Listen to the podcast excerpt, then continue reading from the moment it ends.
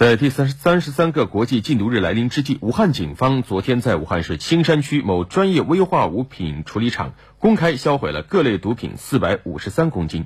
详情来听湖北台记者罗一鹏、通讯员冯威、张斌的报道。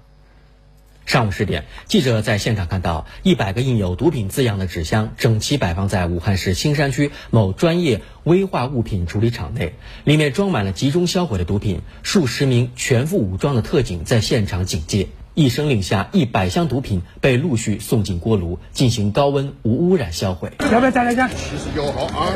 好，慢点，慢点。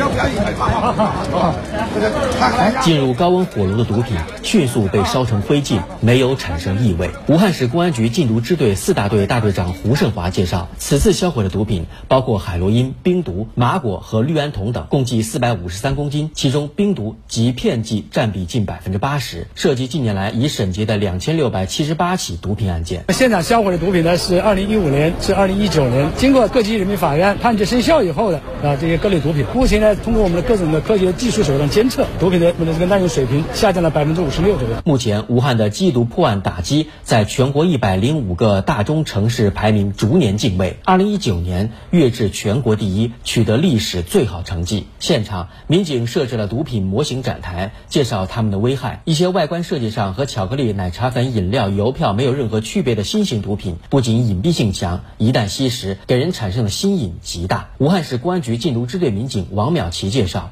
一些青少年防备心理低，抵不住诱惑，很有可能吸食。像这个巧克力里面，根据我们检验的话，它是有合成大麻素的成分。这个奶茶里面它是有氯胺酮，还有 M D M A， 就是原来摇头丸的成分，致幻的作用，还有兴奋剂的作用。你喝了之后，人就会产生一个幻觉，比如说他会觉得有人在追杀他呀，他就会产生一种自残或者伤人的行为。民警王淼奇进一步说，作为家长和学校的老师，一定要加大对心智尚不成熟的青少年的禁毒知识宣传，要树立防备心理，一旦沾染上新型毒品，想戒掉难度很大。同时，新型毒品对于身体的伤害是长期的。传统毒品像海洛因，它现在都已经发明出来有替代疗法，比如说美沙酮维持治疗。但是新型毒品由于它更新换代的速度比较快，目前没有一个特别有效的治疗方法，戒断对我们来说是更难的。而且这个新型毒品它会破坏你人体的中枢神经系统，就好多精神病都是由于服食新型毒品而产生的。